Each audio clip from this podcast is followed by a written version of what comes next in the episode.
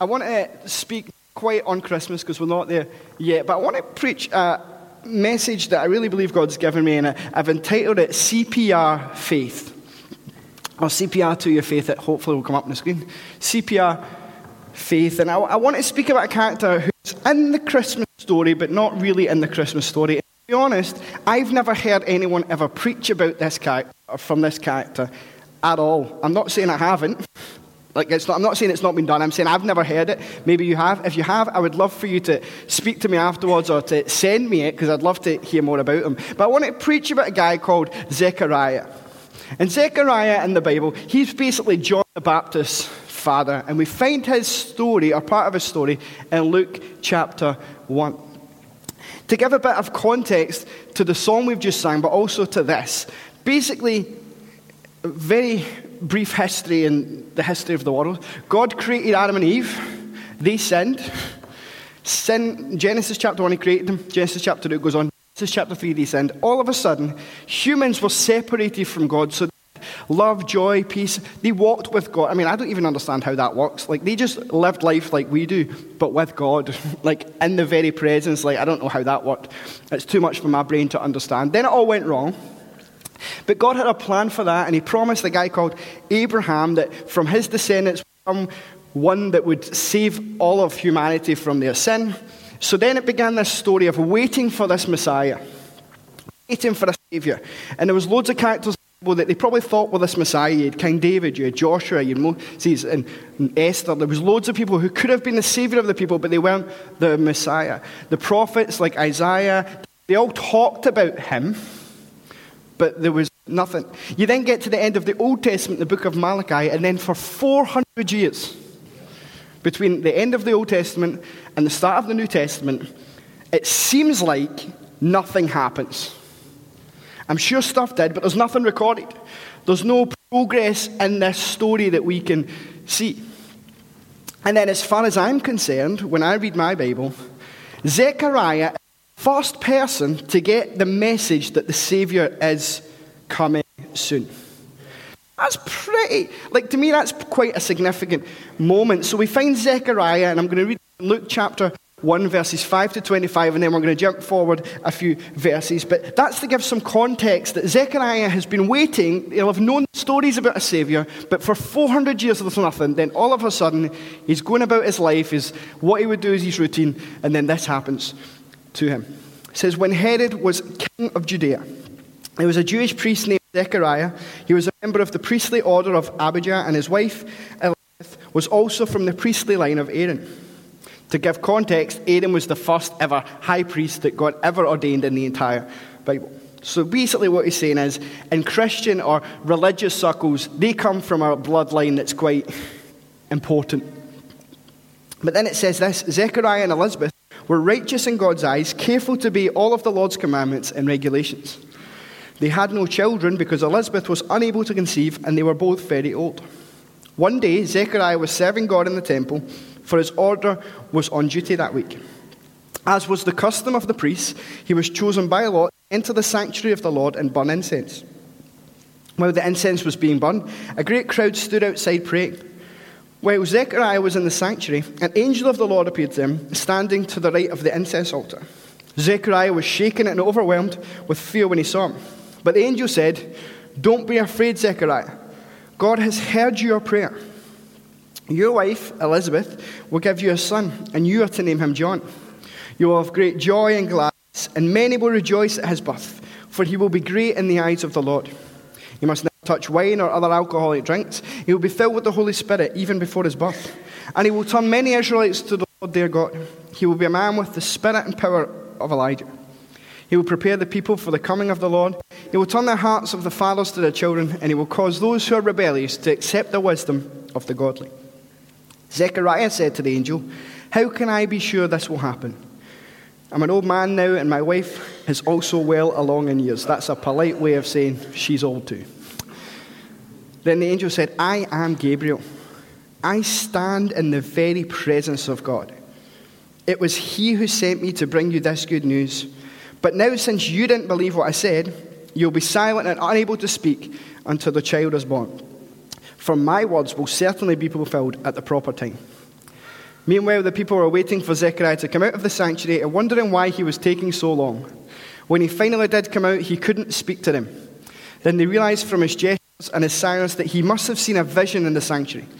When Zechariah's week of service in the temple was over, he returned home. Soon afterward, his wife Elizabeth became pregnant and went into seclusion for five months. How kind the Lord is, she exclaimed. He has taken away my disgrace of having no children. I'm going to stop there and I'm just going to jump forward just a few verses. And it says this, and I'm going to pick it up in verse 57. It's a long reading, I do appreciate that.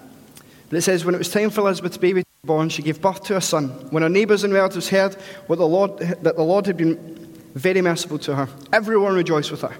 When the baby was eight days old, they all came for the circumcision ceremony. They wanted to name him Zechariah after his father, but Elizabeth said, No, his name is John. What, they explained, there is no one in all of your family by that name. So they used gestures to baby's father what he wanted to name him.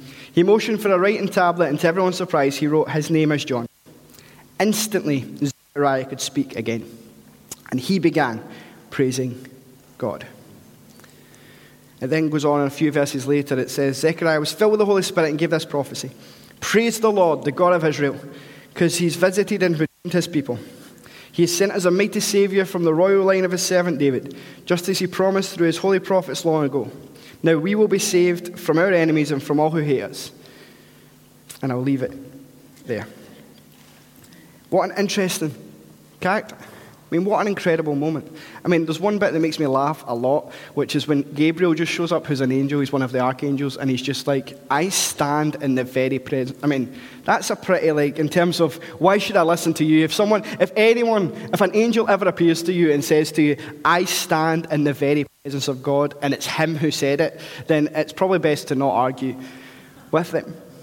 But I've just got three things about CPR faith because I really have a sense in my spirit here that there's people who basically CPR, if you didn't know, is basically when your heart stops they do some techniques to basically get it to start beating again. And I really believe that God's put a sense in my spirit to, to really speak and challenge all of us that some of us have, we, we need CPR done to our faith. That God has got a plan for our life. God things for us to do and tasks, or He's got dreams and visions in front of us, but they require some faith. And for some of us, the faith that we maybe once had, or maybe faith that we've never had, just we need God to do some CPR on it. And well, and I've got some theology behind me to, I believe, because if we read this properly, Zechariah is faithful, but he's not faith felt. You see, he shows up every week he serves. I would even go as far as to say Zechariah is the leader of his local church or his local synagogue. He is a leader who shows up, he serves, he's obedient, he follows what God says. Yet, when it came time for God to do something in him that was new, his response was, Well, I need to know that that's going to, how's that going to be possible? You see, his conviction became his confession. He could have said all the right things and taught from it, but when the chips were down, when, when it really got to the moment where God says, This is going to require a bit of faith, he really didn't believe it. He made an excuse of, Well, I'm too old, so I'm going to need some proof first. I need some proof of life before I'm actually going to move in faith. And I wonder many of us have made excuses when God said to us, I want you to do this, but we've made an excuse. Maybe it was I'm too old, maybe it's I'm too young, maybe it's I'm not smart enough, maybe it's I'm too smart, maybe I don't know what it is, but I firmly believe that God has got a plan for your life. I also believe that you could be in church and you could be serving faithfully, you could even be a leader in church. Been faithful for years and years and years, but actually, if you're still here, God has got a plan for your life. There's still more for you to do. As long as I'm breathing, we sing, I've got a reason to praise, but as long as I'm breathing, then God's got a purpose for me. Because if I, if I didn't have a purpose for, if He didn't have a purpose for me, then He would just take me home. And so my challenge this morning is that, what is your conviction? What do you really, really believe? Because we can sing about how I have faith that cancer is going to yield, and that's all great until you get cancer. What's my conviction then? I can believe it when I can sing though there's pain in the offering until actually I lose everything that I have. Do I still believe in God then? Do I still have the faith to believe that God's promises to me are true? The Bible talks in Ephesians, I, I quote it often, that God prepared good works in advance that you might walk in them. So actually, God's already done his bit in terms of preparing the way. It takes a bit of conviction. You see, your opinion can change, your thoughts and things can change, but convictions, they're deep rooted. That's what you really, really really believe. Convictions are, it was convictions that actually, it was a conviction that meant that Shadrach, Meshach, and Abednego refused to bow down to a statue. I mean, their conviction was that actually there's one true God that we're going to worship. So you can throw us in a fiery furnace. You can in it, but we're still going to worship the one true God. And if we burn, then we burn. But if we don't burn, then guess what? We're still going to worship God. They were the only three. The only three in the, there was loads of there was loads of God's people in that land, but they were the only three who had the conviction that says, you know what? Even if he doesn't, we believe he can save us, but even if he doesn't, well, and their confession was there's only one true God. How did the story end? Well, their faith meant that an entire nation then turned back to God. Why? Because they had a conviction that was the confession. My challenge to you is when God tries to stretch you, tries to tell you to do something, when your faith is really, really tested, what is your conviction? Because it's easy to say it when life's good, but actually, when, when it's not so good, what is your confession? Because your conviction becomes your confession. The next thing I note in this that his prayer became his promise. You see, he had prayed for a child. And then the, the, the Lord appeared to him, or the angel appeared from God and says, Actually, this prayer that you've had for a child, well, I'm now saying that this prayer will become a promise. Now, please don't hear what I'm not saying. I'm not saying that just because you pray for it, that means it's a promise. That is not what I'm saying at all. But I firmly believe that God has placed things in, He's placed desires in you, godly desires, and things that are from Him. And I don't know who, what they are, but I also believe He's made some promises in His Bible that we need to pray into them. You see, we need to pray until we see it become the promise. And it's a journey of faith, isn't just a moment, but it's a journey all of the time. Because there's still a journey between this moment he's prayed. I don't know how long he prayed for. I don't know how long him and Elizabeth prayed for a child. I don't know how many years they spent praying, but I would imagine it's quite a lot. If they're old, then I'd imagine it's probably been years, if not decades, that they prayed and prayed and prayed and prayed and prayed and prayed and prayed and prayed and prayed. That takes some amount of continuing to pray. That takes, I mean, how, I can't think of how many times when I've really, really prayed and prayed and prayed and prayed and prayed and prayed and prayed and prayed. I mean, I'm only 31 years old, so I've not had that much time in comparison to like Abraham, not Abraham, Zechariah had. But I think it takes faith to continue to pray, even when it feels like, when everything in our natural world tells me that this is getting harder. Like, as you get older and older and older, it's harder to pray and believe for a child in this context. You know, as and there's things in life where actually it seems like I'm getting further and further and further away from what God's promise is. And my encouragement, I really think the challenge for us as believers of Jesus is that we just need to keep the faith. That you actually just need to keep on praying. Keep on believing. Keep on surrounding yourself. I don't think it's insignificant that the angel says, See, because of your doubt, I'm now going to keep you quiet. Why? Because clearly faith is quite a fragile thing sometimes. And actually, it doesn't take an awful lot for faith to end up being diluted and tampered down and to be put down. And actually, sometimes, and please don't hear what I'm saying, I wasn't going to say this, it just came to me. Sometimes we might need to just be quiet. like, and actually, in this case, God silenced Zechariah, but sometimes you're better off just not saying anything than speaking lack of faith. There's an Old Testament passage, it's pretty famous if you know the Bible, but if you don't, we're God's people. They're about to go into the. God has promised them this decades, centuries beforehand. They're now in the point where God, I mean, the Egyptian army at the time was the greatest thing. They were like the modern day American superpower. They were the.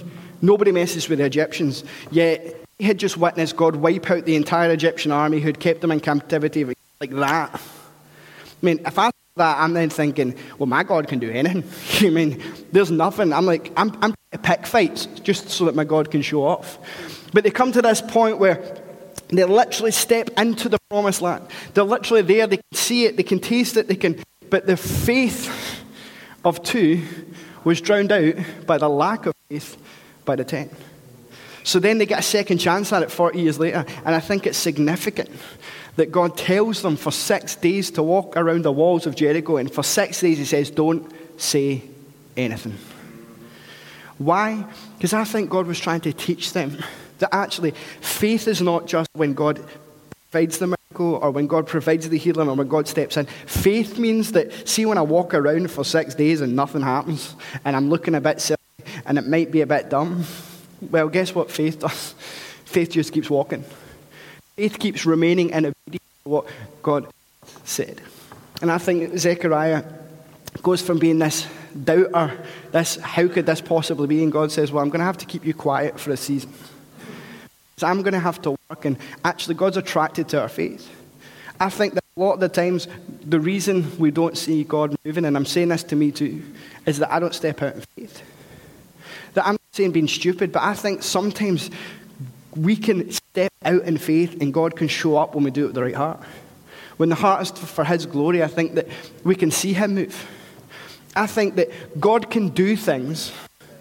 Do anything He wants anytime He likes. Let's just get that right.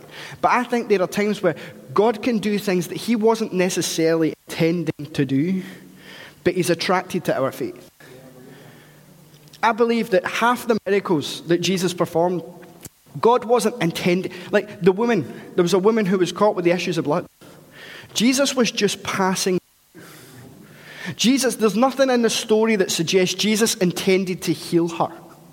Read my story, when I read it in the Gospels, she had the faith to just reach out to his garment and touch him. In fact, how do I know? Because Jesus stops and says, Who touched me? Now he knows the answer.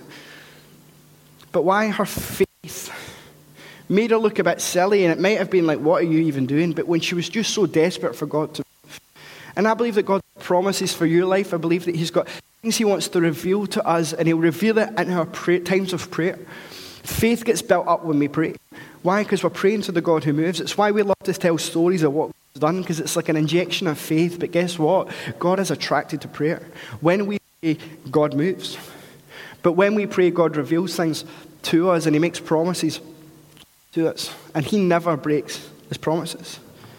So, my challenge to us this morning is that well, we, are we willing to just keep on praying? When it might be, seem silly, it's a journey towards the promise. The final thing I note for CPR faith, because I, I firmly really do believe that God wants to resurrect some faith, He wants to bring some faith back to life within us, is that His revelation became His reality. You see, God showed him the angel Gabriel.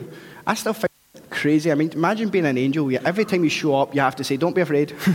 Don't be scared. I mean, that tells me that angels are not a nice wee thing we put in a tree. That means that if an angel shows I'm going to be terrified.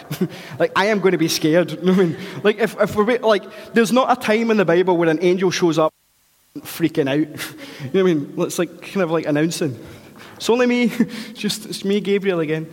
Like Clarence and his wings from. But Gabriel shows up. And like Zechariah's reality is I'm old. There's no future. There's no potential for life here. Elizabeth's old. Like, I don't have the faith really to believe this is possible, but God had a plan for Zechariah's life. Zechariah's story wasn't over because he was old, and he reveals not only are you going to give, like, have a son, your son's going to be the cousin of Jesus, and your son is going to prepare the way of the Lord. Jesus went on, Bill shared it in our devotional for those who serve on teams. We meet early just to pray together and to go through. He talked about how Jesus himself, talking about Zechariah's son, John, says that there's no greater man born of a woman than John the Baptist. So, no matter how brilliant you think you are, and I'm sure you are, you're no as good as John the Baptist. how do I know? Because Jesus said it. But he's revealed, this is shown to him. You see, God will reveal things to you that are not your current reality. You know, we're, we're, we're planting a church in Cumnock. That's the plan. The reality is, we do not have a church in Cumnock. But guess what? In our spirits, we can see it. God has revealed to us that there will be a church in Cumnock. And we don't know all the answers, but guess what? There's going to be something happens. in come. Why?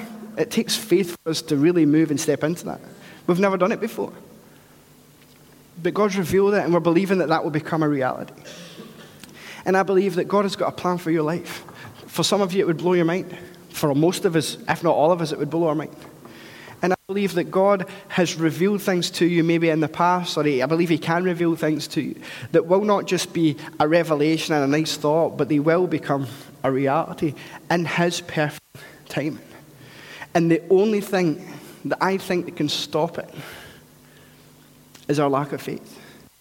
One of the saddest parts in the entire Bible is Jesus in his hometown, where he shows up and he can't. I mean, like, you think we've got to add, they had it they had the actual Jesus in person flesh before them. And it says that he could perform no miracles. Nothing. Even Jesus could do nothing.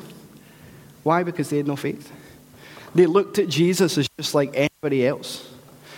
But Jesus is the all powerful, all knowing fullness of in man appearing, ascended to glory.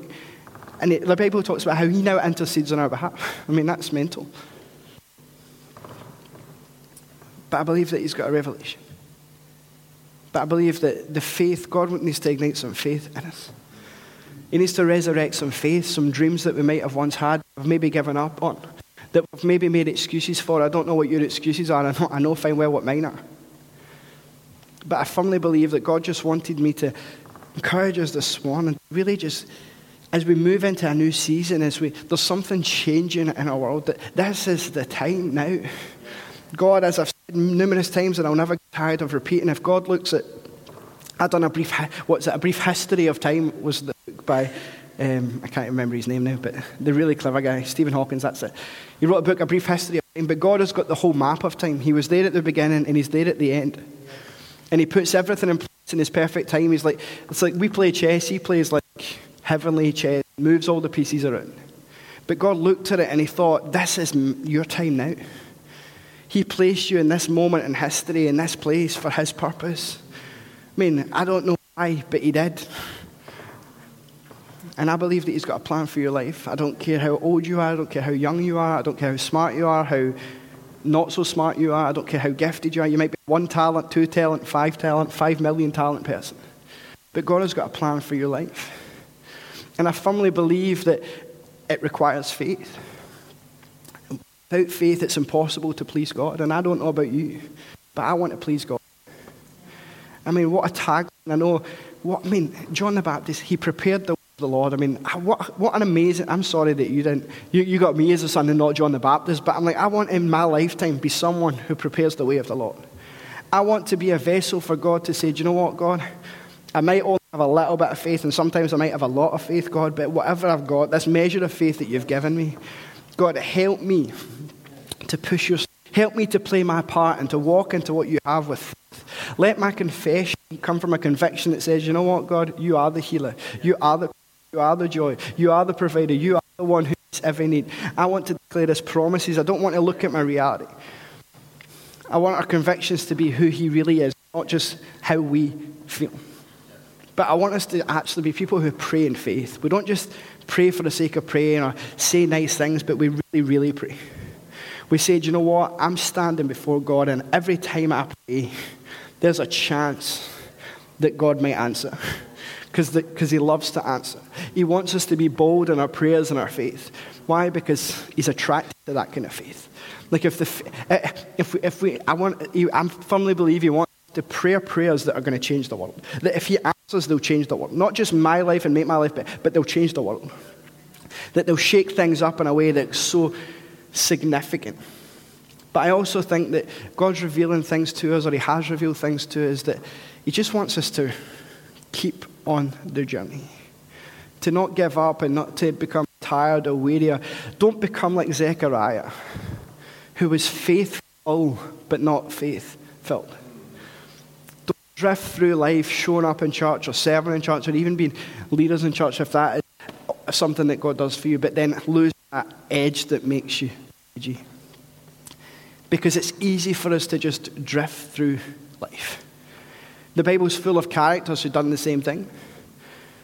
There was loads of people who made excuses, but then for every one of those who drifted through life, there's a David or an Esther who were just, it wasn't just about being youth and naive, but actually there was a youthfulness. Caleb, he was an old one who had the faith to say, do you know what? I've got a faith that says, I'm not done yet. And I firmly believe that as we journey through this church together and this new season of life for all of us, that God has got a plan for your life. He has a reality ahead of you that only He could come up with. But it takes us to just say, do you know what, God? I am going to choose to speak life into faith, to believe even when it doesn't make sense, to keep journeying towards it even though it doesn't make sense. And where there's doubt and there's, I'm just going to insulate myself from that and say, Do you know what, God, I'm coming to you. I'm going to encourage myself in you and I'm going to worship you and I'm just going to keep speaking faith faith and faith. And if it doesn't happen tomorrow, I'll believe it happens on Tuesday. And if it doesn't happen Tuesday, I'll believe it's going to happen on Wednesday. If it doesn't happen on Wednesday, and so on and so forth. Why? Because I firmly believe that God is building this church and He's got a plan for your life. Why? Because His word tells me so. It's what He says. And the worship team can come up, and I just want to pray for us. Because I firmly believe that God laid this in my heart to share. And I, just want us to pray. And I'm going to pray, and I'll invite you to stand if you're able and comfortable. And if you're online, you can do the same thing as well. And all I want you to do is, if you just want to have a little bit more faith, you just need God and His Holy Spirit to come and do CPR on your faith. All I'm going to invite you to do is, I, I just want you to, if you're comfortable to do so, just like I'm doing, just put your arms out like this. Now, this is not like a, by doing this, it's not like, oh, it's a superconductor for the Holy Spirit, but it's just an outward expression to say, God, I'm surrendered.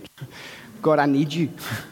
But without faith, like, I, I want to live a life that pleases you. I want to live a life where actually it's dictated by faith and not how I feel or what I see. I want to see with spiritual eyes, not earthly eyes. And so I'm just going to work. But Father God, I thank you for every person here and those watching online. Father God, I pray now that you just help us do some CPR on our faith, resurrect some dreams and visions and promises in us. Father God, help us with our convictions to who you are and what you see, not how we feel or what we see or what others might put on us. But Father God, help us to walk in obedience to what you call us to in order that you'll get the glory, but that lives can be added to your kingdom. Father God, we thank you that you have a plan for our life. Father God, we thank you that you ordered our steps, that you go before us, that you are with us. And Father God, I just pray for every heart here, for every mind, Father God, that I just name of Jesus over. Father God, I pray that even now, Father God, as we leave this place, that you'll just reveal things to our hearts. And Father God, help us to just, for people who felt like they've given up, Father God, I speak to them right now. Father God, and I just pray over them, Father God, that they just keep the faith. To keep on walking, to keep on worshiping, to keep on serving, but to keep on holding on to the promises that you've made for them. Father God, I just ask you that to make us more, Father, to, to prepare the way of you, Father God. Father God, help us to just live every single day always believing, always hoping, always serving, but always full of faith. Glory in Jesus' name.